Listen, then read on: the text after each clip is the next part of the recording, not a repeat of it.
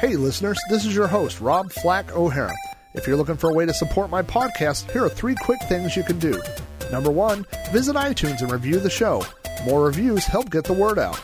Number two, visit patreon.com forward slash Rob O'Hara and support my shows. A dollar a month helps a little, and five bucks a month helps a whole lot more and gets you some neat things in return. Number three, tell a friend about the show by sharing links to your favorite episodes via social media. As always, thanks for listening and supporting my podcasts. And now, on with the show.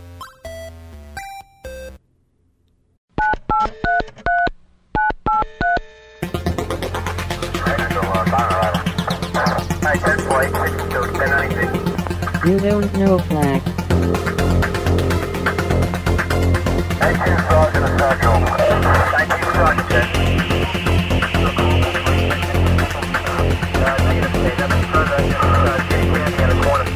You don't know Flack. Welcome to You Don't Know Flack, a podcast full of stories about retro gaming, retro computing, video games, arcade games, and technology from a guy who was there and still is. My name is Rob O'Hara, but for the next 30 minutes, you can call me Flack. Greetings and salutations, listeners, and welcome to another episode of You Don't Know Flack. Today is September 21st, 2016, and I'm your host, Rob Flack O'Hara. On today's episode of You Don't Know Flack, we will be talking about tempting death. These are times that I um, feel like, for one reason or another, I was almost killed, taken from this earth, and we will be discussing uh, these uh, brushes with slow and painful death. And speaking of slow and painful death, uh, I have stored the notes to this week's shows on my Commodore 64, so as I load those up, we'll have a few minutes to chat on this week's loading time. Loading time. Loading time. Loading time. Welcome back to another episode of You Don't Know Flack. Uh, it's been a little while. I have uh, started graduate school. Well, I started this semester of graduate school. I'm taking uh, two classes right now. I had a third class, but it got canceled. It didn't make, as they say in the college lingo, not enough people signed up for the class. But I am taking uh, creative nonfiction and uh, tutorial, which are both uh, fairly writing intensive classes. A lot of reading, a lot of writing. So I guess uh, if you're going for a master's in professional writing, those are two things you can expect to encounter uh, in your studies is lots of reading and lots of writing. So, yep, that is taking up a ton uh, of my free time, but I had a little bit of time this morning before work to get on the mic and do some recording. So that's what I'm doing this morning. Uh, what else have I been doing with my time? I just watched, uh, I guess it was last weekend. I crammed all eight episodes of Stranger Things. Um, you know, I just don't see how we used to consume a season of television over half a year.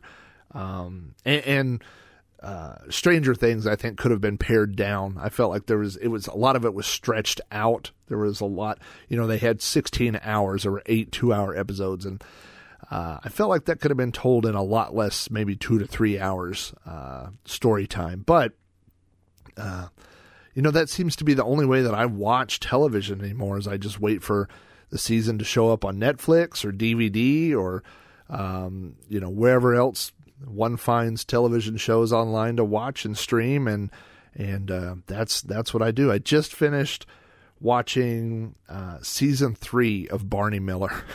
I started watching uh, Barney Miller. I have all these like '70s uh, TV sitcoms that I really want to watch, like Barney Miller and uh, Soap, and um, oh, there's a few like '70s, like late '70s, early '80s. You know, I watched. Um, the Love Boat. I didn't watch. I didn't get all the way through all 10, 11 seasons, whatever, of, of the Love Boat. WKRP is one that's on my list. So um, Barney Miller is pretty good. Um, but like a lot of these shows, there are almost 200 episodes, and and uh, so I've watched.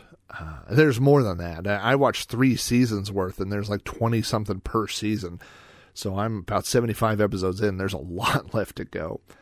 Uh, but but you know, of course, a sitcom episode is twenty something minutes, so you can you could churn those out on a lunch break or before bed or or, or um, I don't know. So yeah, I've been watching uh, sitcoms, and you know, now that I'm taking these writing classes, the I watch movies and sitcoms more for structure, uh, dialogue, scenes, how these things are pieced together. So uh, it is true that the more you know, the more you uh, deconstruct things.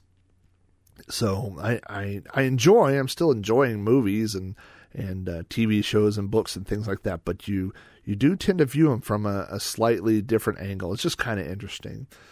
Um, let's see. I read a couple of books recently. I, I I've been getting into um, musician memoirs. I, I've always enjoyed that genre, and I read.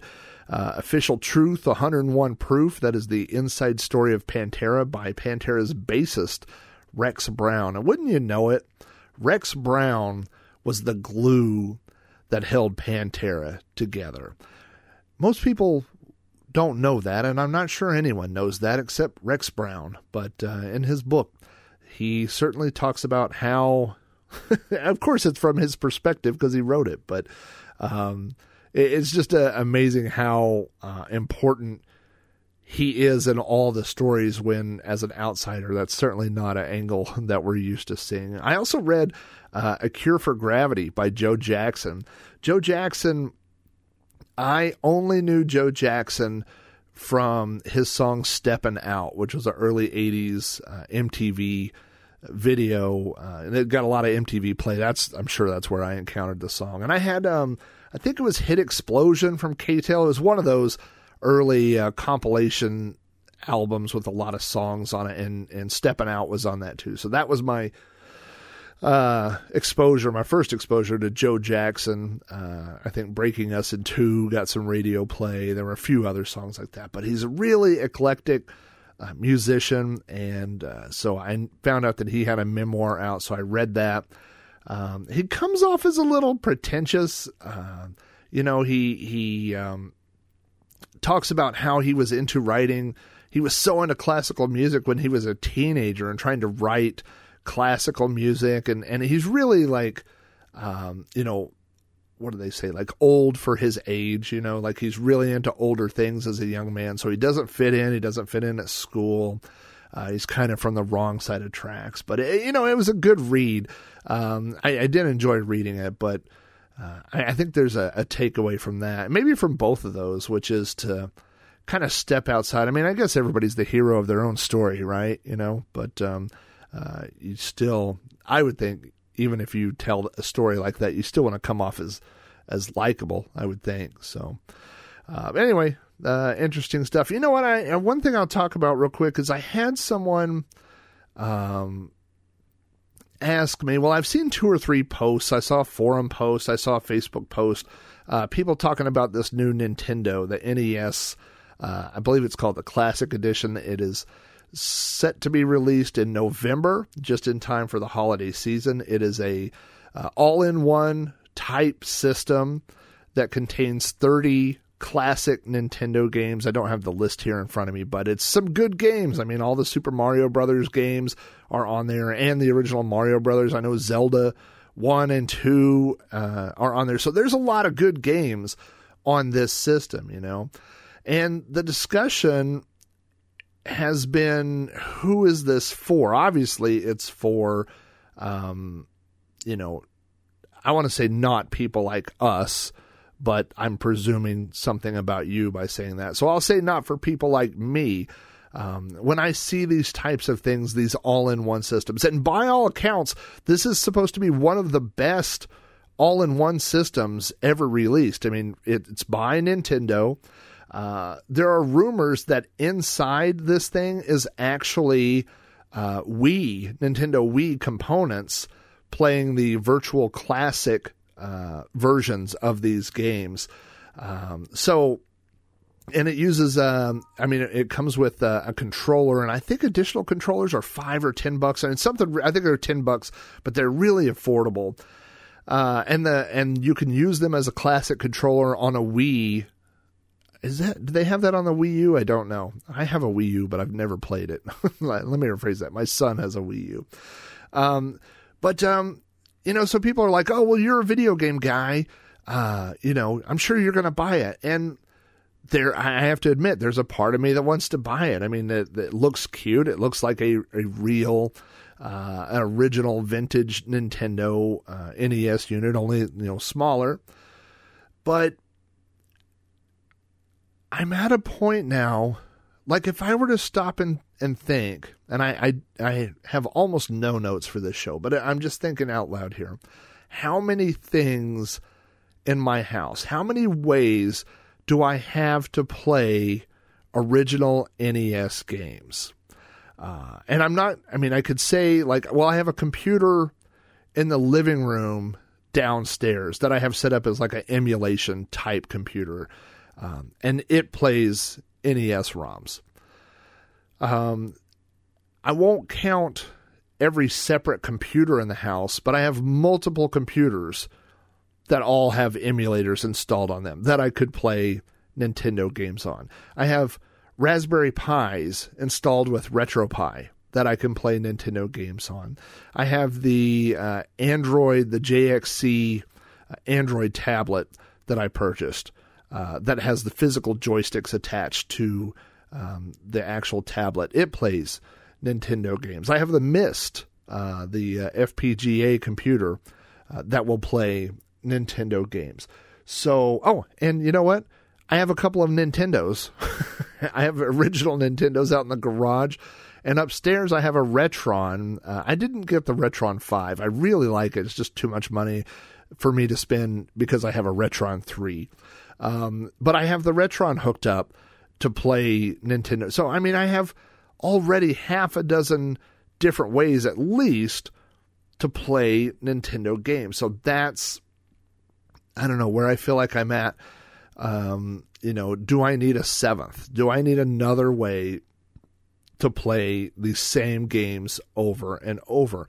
Um, I'm not saying that nobody should get it. Uh, I think um, like uh, Earl Green, uh, uh, he and I were, were discussing this on his forum, and Earl's the host of um, uh, Skate Pod uh, podcast and a few other shows.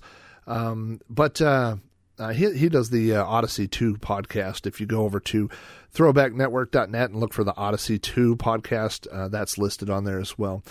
Um, but Earl has two young sons that he doesn't want playing on his computer, and you could just put this in your living room uh, and let them have at it, you know. And so, I mean, I think that's a great reason to purchase one of these. I have a, a, a classmate from high school who is not into computers, is not into technology, and asked me about this thing. I think this is a great solution for her and her family. She's not going to go buy a Nintendo and maybe have to fix the pins.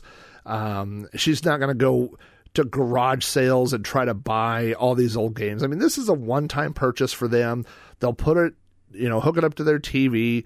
They'll play some Super Mario Brothers. They'll play some games with their kids. Uh, you know, I think it's great for that. But for me, I just feel like as time goes on, like I'm being marketed the same things over and over. You know, I, I felt that way with um, the PlayStation 3 and the Xbox 360, where they were like, hey, here's the new version of Madden that looks a little bit better than the last version of Madden. And I look at my video game shelves and there's 10 copies of Madden, you know, where I've, I've just been uh, purchased the same game over and over and over uh, with slight, you know, better details or, or graphics or whatever. But um, but these, I mean, this is is the goal right now. And and um, I just wrote a big article uh, on my website. It's at robohara.com.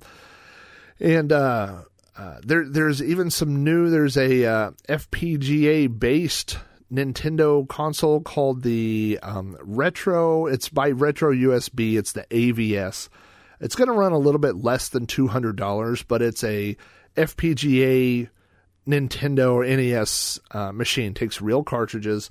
Um, you know, I mean, so there there's just so many solutions out there, and when I see them, I get excited. But I don't know. It's just buying, you know, the same thing. Like, when does it end? You know, when I think about like all the ways I have to play Commodore games or or Apple discs or or whatever, and um, I just feel like I'm buying the same things over and over. Maybe that's a sign of getting old. I don't know.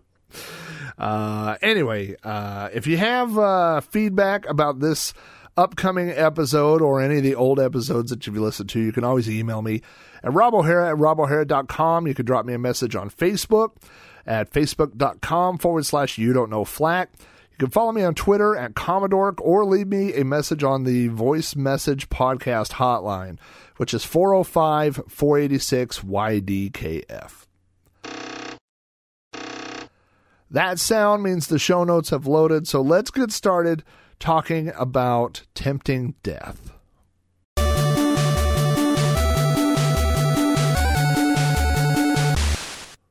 So, my son recently turned 14 years old, and in Oklahoma, you could get a motorcycle driver's license when you're 14.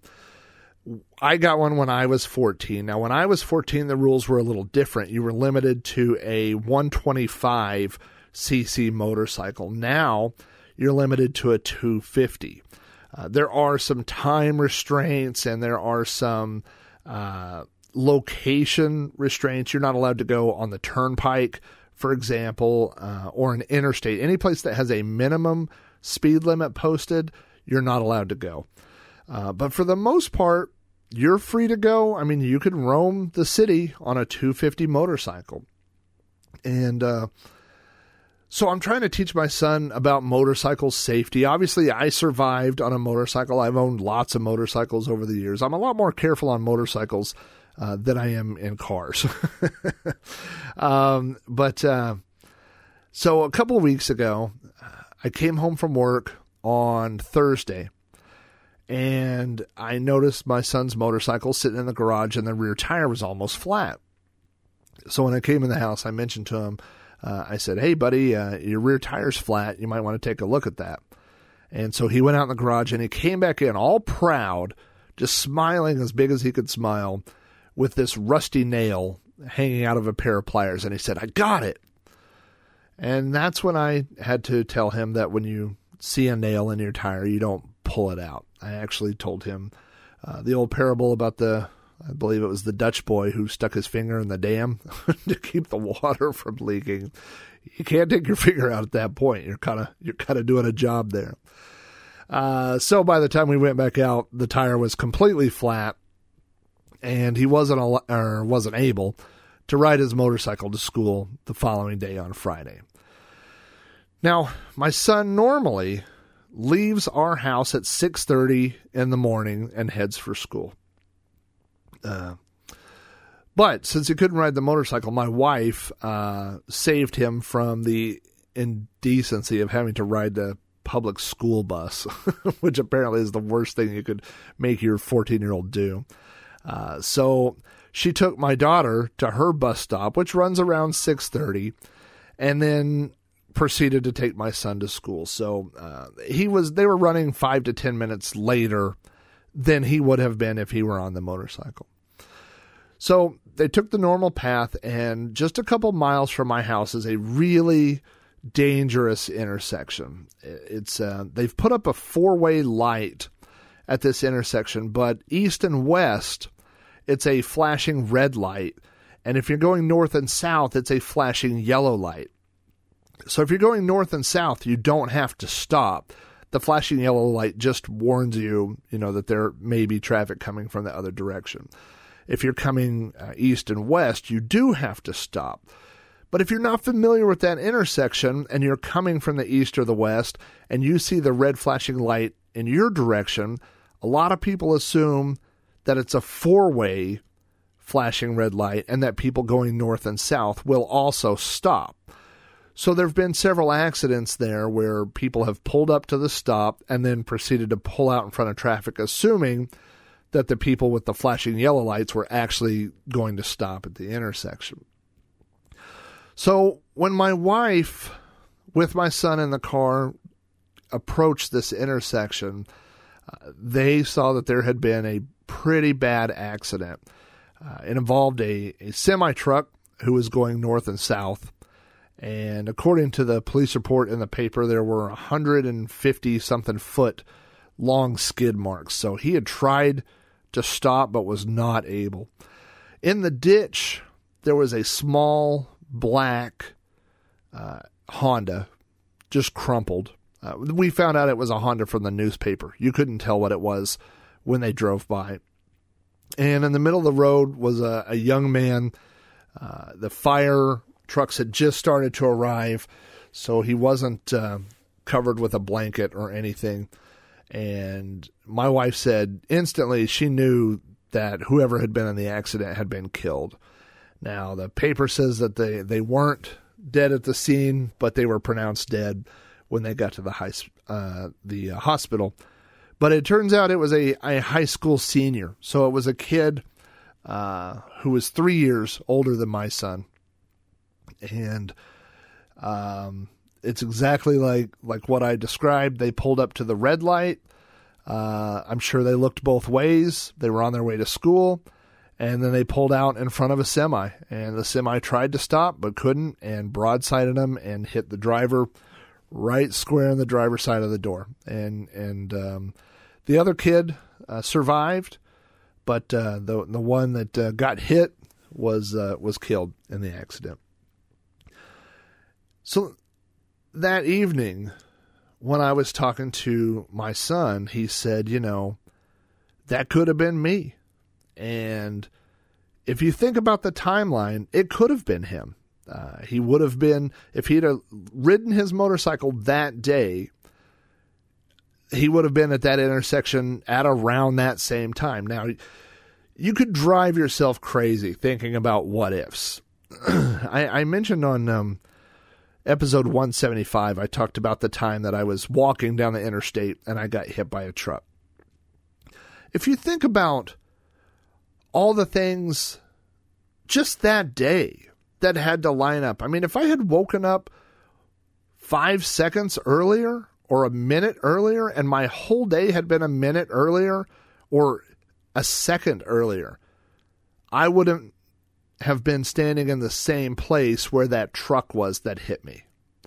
Yeah, it's literally, if you think of the millions of things that have to happen to get you at the exact place and the exact time for an accident to happen, it's really mind boggling to me.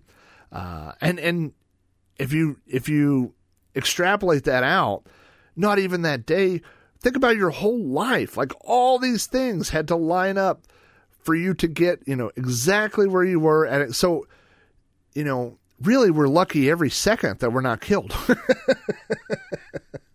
you know, and and we're extremely unlucky when we do get involved in an accident. I mean, how many times I remember as a, a young driver I would go one way and then get pulled over. And I would think, well, if I'd have gone this other way, I wouldn't have been where this police officer was. And in reality, if you compare it to all the times that I wasn't pulled over, you know, it's just the luck of the draw. But but your mind doesn't work that way. Your mind wants to connect these dots and say, you know, I got in my car right before I started my car.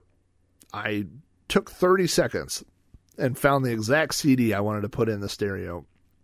And then I got in a fender bender on the way home. And if I hadn't have done that with the radio, I would have left 30 seconds earlier and I wouldn't have been there, which is, you know, possibly true. But I don't know. You, you can play the, these things. Um, you can play them out. You can play them in your head over and over until you, you drive yourself crazy, you know. And that's what I told my son, you know. I was like, you know, all you can do is, is be careful uh, pay attention, you know, and um, we're all going to be involved in these these little moments, whether they're things that we've caused. Some of the things on my list are are things that I caused. Some of them were things that happened just by chance.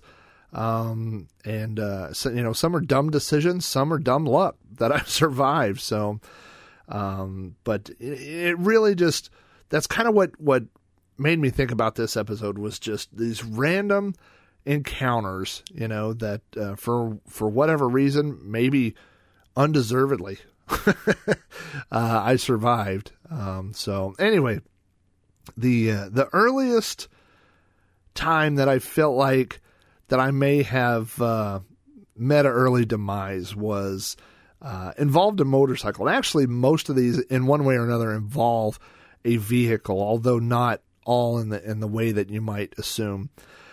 Uh, I got my first motorcycle when I was in third grade. I was a little tiny kid, and my dad had grown up riding motorcycles and working on motorcycles, and my mom, her whole family, all my uncles had motorcycles, so they bought me a Honda 90 motorcycle, and it was a it was a street bike, but I could ride it anywhere. I could ride it, you know, in the dirt and in the backyard and up and down, all through the neighborhood. And we had a a field that we would go to that we had basically um, ridden in the field so much. It was just like an abandoned uh, acre lot that we had, you know, made a uh, done so many laps that it had turned into basically a racetrack.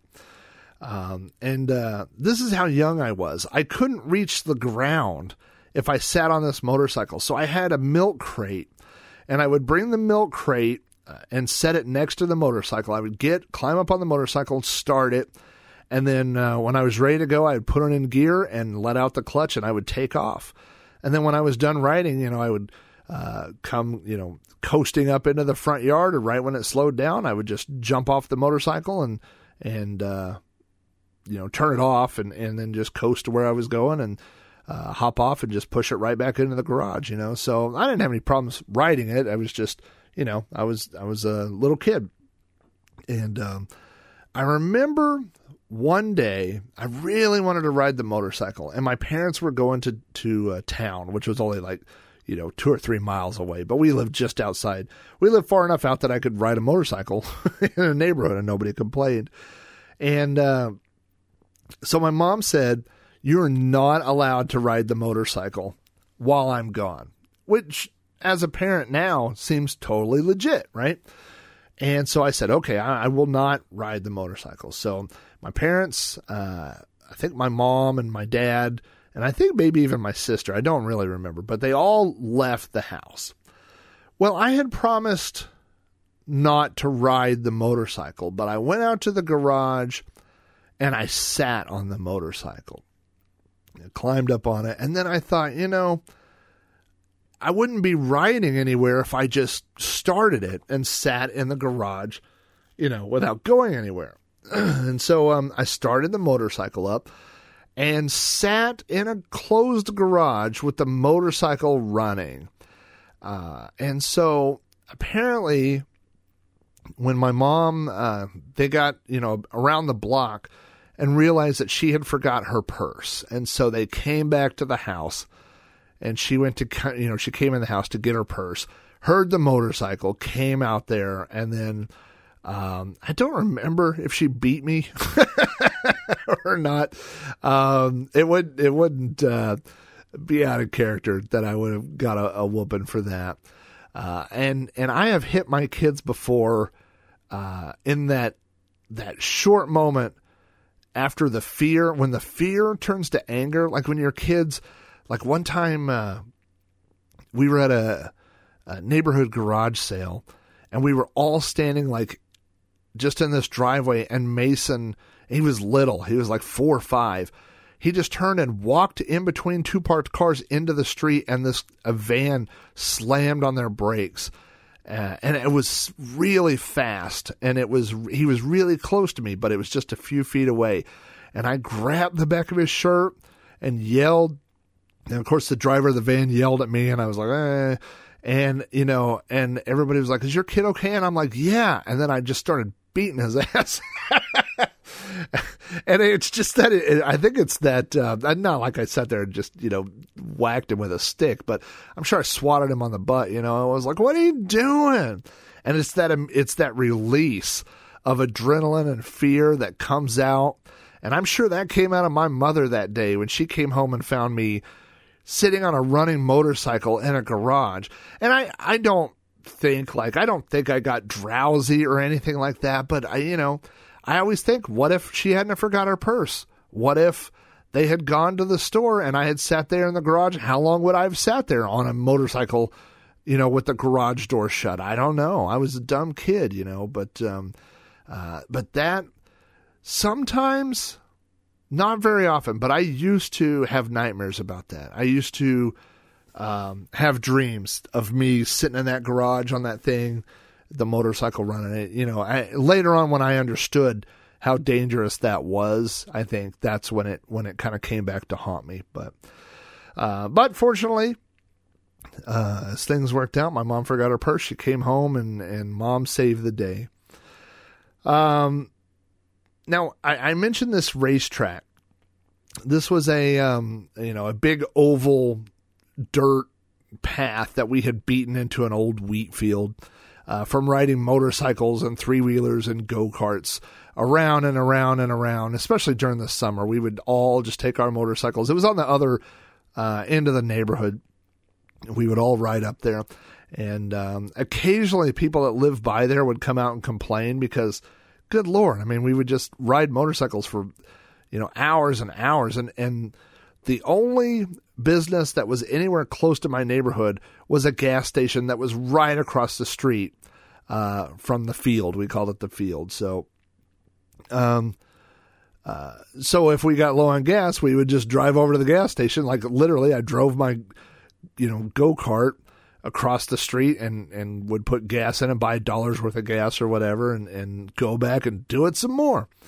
So this path was all like loose dirt and there were holes and I mean it was kind of rough but but it was really fun, you know. And uh, when I was in sixth grade for Christmas, I got a go kart. I had had a motorcycle, and my sister got a little three wheeler, and I got a go kart. And uh, so I went down.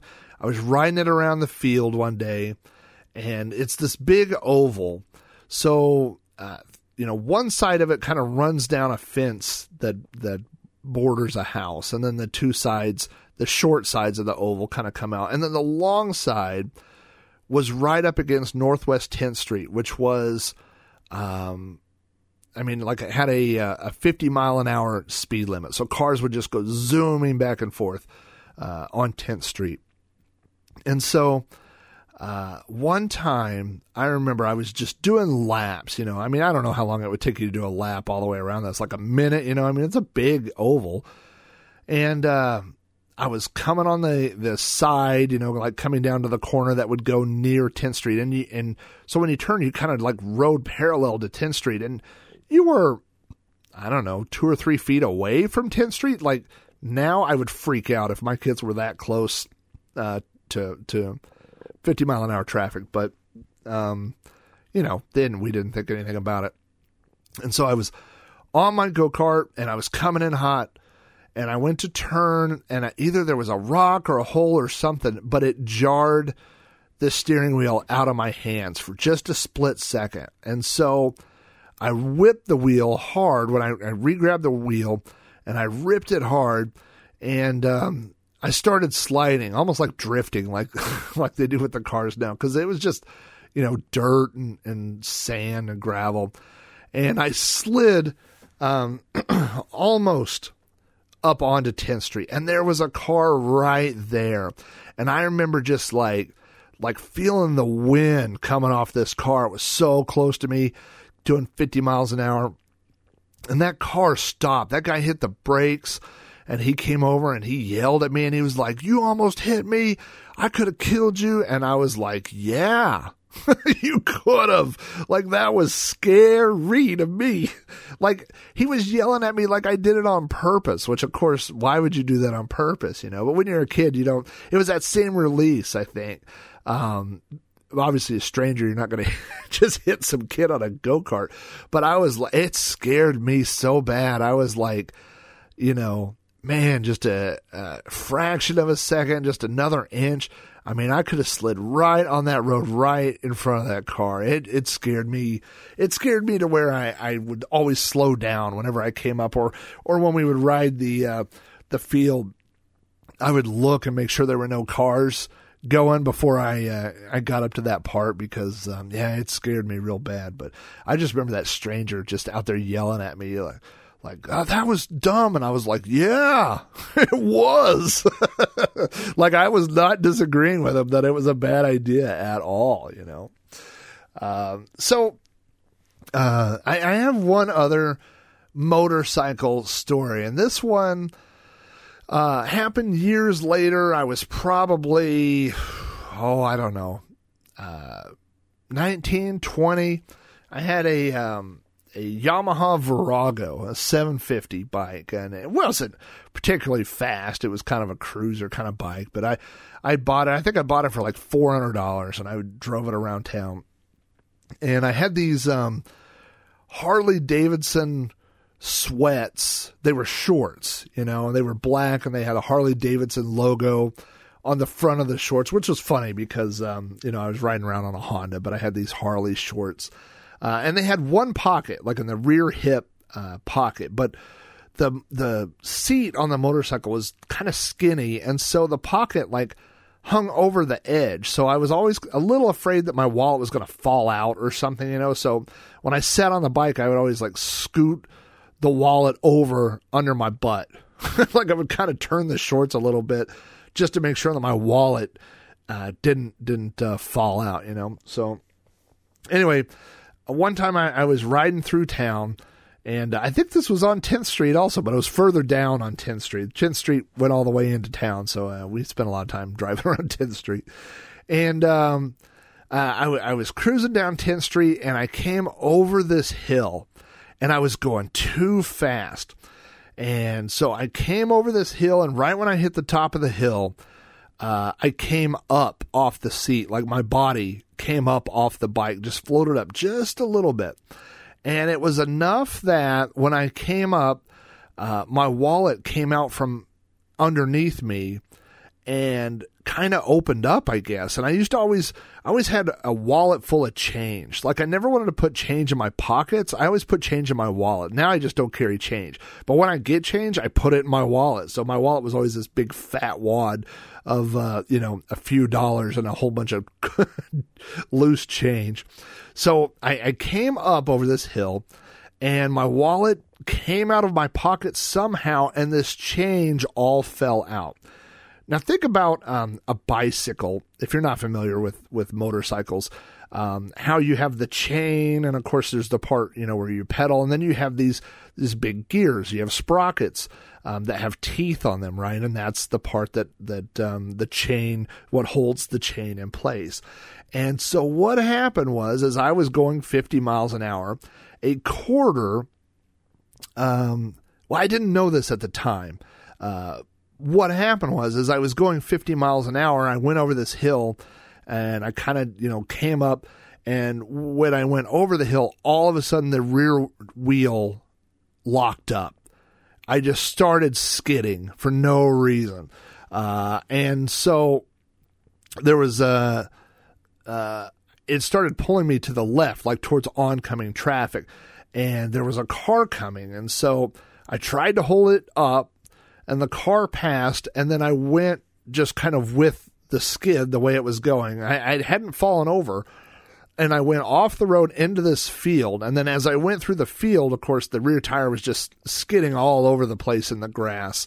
Um, and then right as I was coming to a stop, it kind of slid around, uh, and I laid the bike over like right at the very end. Um, not really, I didn't really fall. It was just like I was trying to catch myself on my feet and, and laid the bike over.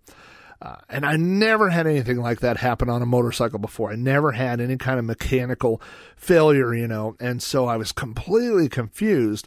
Um, and uh, so I, I felt for my wallet and I had my wallet, but everything had like fallen out of it because I came over this hill so fast. And when I looked at the motorcycle in the rear sprocket, like the gear part, um, there was a quarter. And a quarter had fallen out of my pocket and fallen into the sprocket between, like on the tooth. It got stuck on the tooth where the chain went. And that immediately caused the rear tire to completely lock up. So uh, I, I pushed the bike backwards just a little bit, and I could see the quarter like perfectly punctured um, by you know one of the teeth on the sprocket, and I reached down and I popped it off, and then the the wheel started turning again, uh, and I kept that quarter, and I have that quarter. Uh, I, I told again I, on the um, uh, episode 175, I told the story about when I got hit by the van, uh, and I was wearing a blue long sleeve shirt, and my wife found a small photo frame and like a two inch by two inch, and she cut out a square of that shirt I was wearing that night, and in the middle of the square she mounted that quarter, and so that's kind of like my little tribute uh, to uh, times that really bad things happen. Uh, because I remember when that, first of all, I, I like I said, I've been riding a motorcycle, you know, my whole life. So when this happened, I didn't freak out. Like I knew, you know, to keep the bike upright and, and to hang on and, and kind of avoid traffic and go where the bike took me. Um, but it was a close, it was a close call when, when something happens and you start all of a sudden you're, you're being pushed towards, you know, oncoming traffic. So it, it definitely was a, a, a scary event. Now to this day, I keep my wallet in my front pocket always. I never ever put my wallet in my back pocket. And I've had people ask me why, um, and that's why. it's from that day, from that event. Uh, ever since, I also got rid of those shorts. Um, but ever since then, I put my wallet in my front left pocket. I put my keys, and I, I put uh, my wallet, my phone. So if you're ever planning to pit, pickpocket me, here's some good information for you. Uh, wallet and phone go in the front left pocket. Keys go in the front right pocket, and that's it. Uh, and if I have change, you know, it still goes inside uh, inside my wallet. But uh, but yeah, I don't put my wallet in my back pocket, and that's exactly why was was from this day. So um, I I had one other time while I was thinking of these, um, and it this was like a sudden, just such a sudden thing that I didn't see coming. I don't know how you could prevent it. Um, but my buddy and I, Andy, were riding one day in his car, uh, and we were just riding down the street. We were in, you know, in the city, uh, you know, local traffic, just stoplight to stoplight, going slow.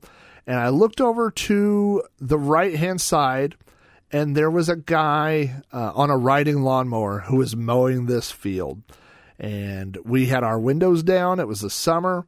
Uh, I had my uh, hand, you know how you can prop, like I had my elbow on the windowsill and then my hand propped on the top part of the window opening. So my arm's just kind of uh, out there, you know, and I'm sitting there.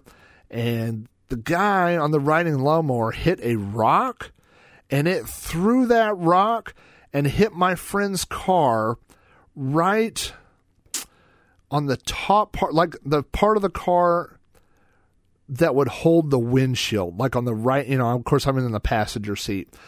So it hit like even with the windshield on the front part of the door, um, like the part that goes around, uh, you know, where the window goes. So I don't know if I'm explaining this, but literally it was inches from my head. it was between, it hit the car between where my head was and where my hand was resting, like two inches in either direction. And, uh, and then the light turned green and Andy was like, did that just hit my car? And I'm like, yes. And, uh, you know, we're, we're kids. So, you know, we didn't, we just left. You know, the light turned green and we drove off. And then he pulled off in a parking lot and we got out and looked and there was a huge dent. And this is like structurally, I think, one of the strongest parts of a car because if a car rolls over, this is the part that, that holds the weight, you know? Uh, so it's this heavy, like, piece of metal, and there's just a big dent in it where this giant rock hit it that was just inches, inches from my head, you know? And I think about that, um, like when we're driving down the interstate, you know, and my kids will roll down the window and they want to stick their head out, or and I'm like, don't do that, you know. I mean, because and how do you protect against something that's a, a one in a million rare chance? You don't, you know, you can't. You can't predict everything. You can't protect yourself from everything. But, um, but I, it didn't even sink in until later. I was like, wow, if that did that to that metal door jamb, what would that have done to my skull? and I'm assuming the answer is not something good. I mean, it's going to take more than a rock to mess up these good looks. You know what I'm saying? But the, but yeah, I'm sure it would have killed me instantly. You know, and and it took me a little while of thinking about that, and I was like, huh. You know, I mean, what can you say other than, huh, that was weird? Um, I mean, what are you going to do? Ride around wearing a helmet in your car? I mean, I, I don't know the, what the defense against a guy randomly mowing a thing. I will tell you when I pull up to a, a intersection, if I see somebody mowing like that, I roll up my window. Uh, and and I'm not sure that a window. I mean, I'm I'm assuming it would take. Well, it would obviously take some of the force uh, from shooting a rock. Would it take enough to keep it from hitting you? I don't know. You know. But uh, you know the the good thing I think about all this is as I look through this list, all of these things happened many years ago, and and I don't you know some of them are were by chance and some of them were from uh, foolish decisions I made, but uh, I think I think once you survive your twenties, you're pretty good. you're in there for a while, so that's that's what I feel like. I feel like um, that I, I made it, you know, to a certain point, and then things slowed down. People, uh, you know, I quit having motorcycle issues. I kept, you know, I survived the golf cart era. I survived the the kid on a motorcycle era, you know, and so um, when when my kid rides his motorcycle home from school. I know what time school gets out. I know what time he's supposed to be here. And uh, there's been a couple times where he's a few minutes late, and you know, he comes in and I yell, I'm like, "Where you been?" It's like I've got some Twizzlers at 7-Eleven. I stopped at 7-Eleven and bought Twizzlers, and kids wonder like, "Why are you so mad?" You know, um, and it's not that you're mad, but it's that you think you know, you think of all these things that all these could have beens, all these almosts, uh, these little events, you know, and I think that's, I think they stay with you. I think they're always in the back of your mind. So hopefully, um, you know, if, if you had incidents like this, I'd love you, uh, if you emailed me a short story or something or, or call the voicemail hotline and leave me, I don't know what the, I think Google Voice has a cutoff for like three minutes or something, but you could always call back if it's a long story and and continue it. But um, but I'd love to hear your stories too. So, but you know what? I don't. I, I feel like if you talk about bad things, bad things happen. If you talk about good things, good things happen. So let's not talk about uh, tempting death anymore. Let's uh, find a happier topic. So I will be in search of a of a more uh, happy, lighthearted topic for the next episode of You Don't Know Flack. So I'll be on search uh, for that. You guys, thank you for listening. Thank you for um, everybody.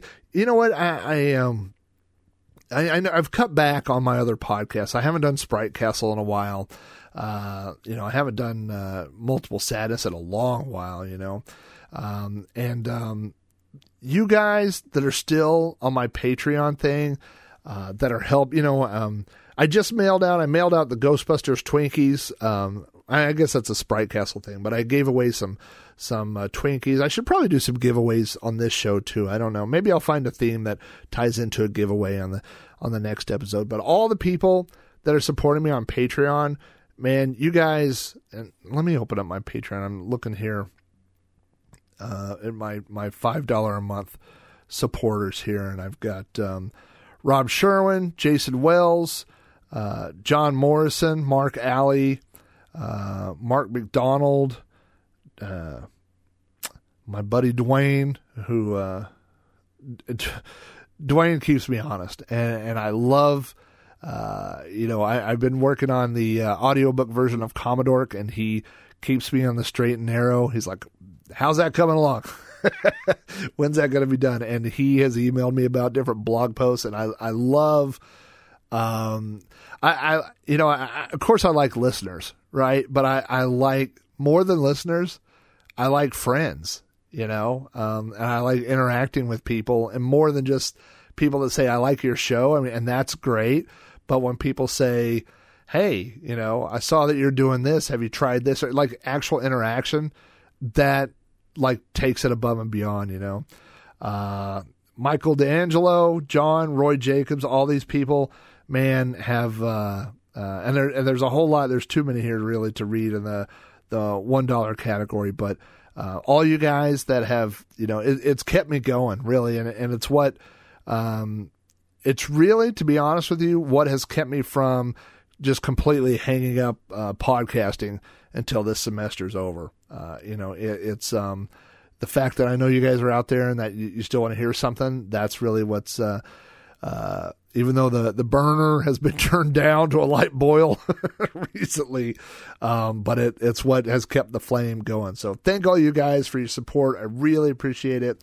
Uh, and uh, like I said, if you got those stories, send them in. If you got ideas for future topics, otherwise, I'm sure I will pick something out of the hat. Maybe, um, well, I won't wait uh, until that Nintendo Classic is out for the next episode, but who knows? Maybe we'll have a um, emulation or a computer topic coming up next. So, again, thank all you guys for listening. I will talk to you soon.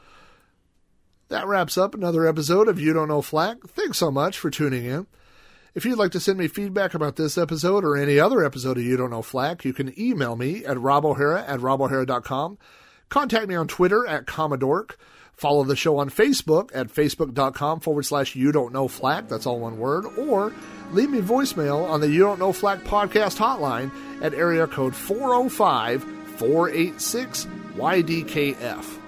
You Don't Know Flack is available from iTunes, Stitcher Radio, the You Don't Know Flack RSS feed, and through throwbacknetwork.net, your home for quality retro podcasts.